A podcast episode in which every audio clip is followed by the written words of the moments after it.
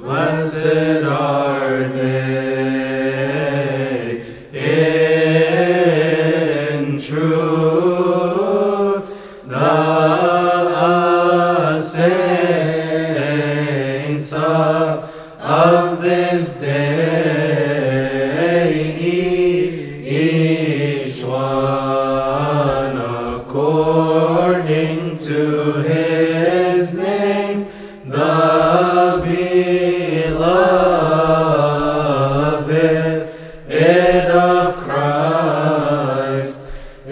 intercede on our behalf, O Lady of us all, the Theotokos, Mary, the mother of our Savior, that he may forgive us our sins.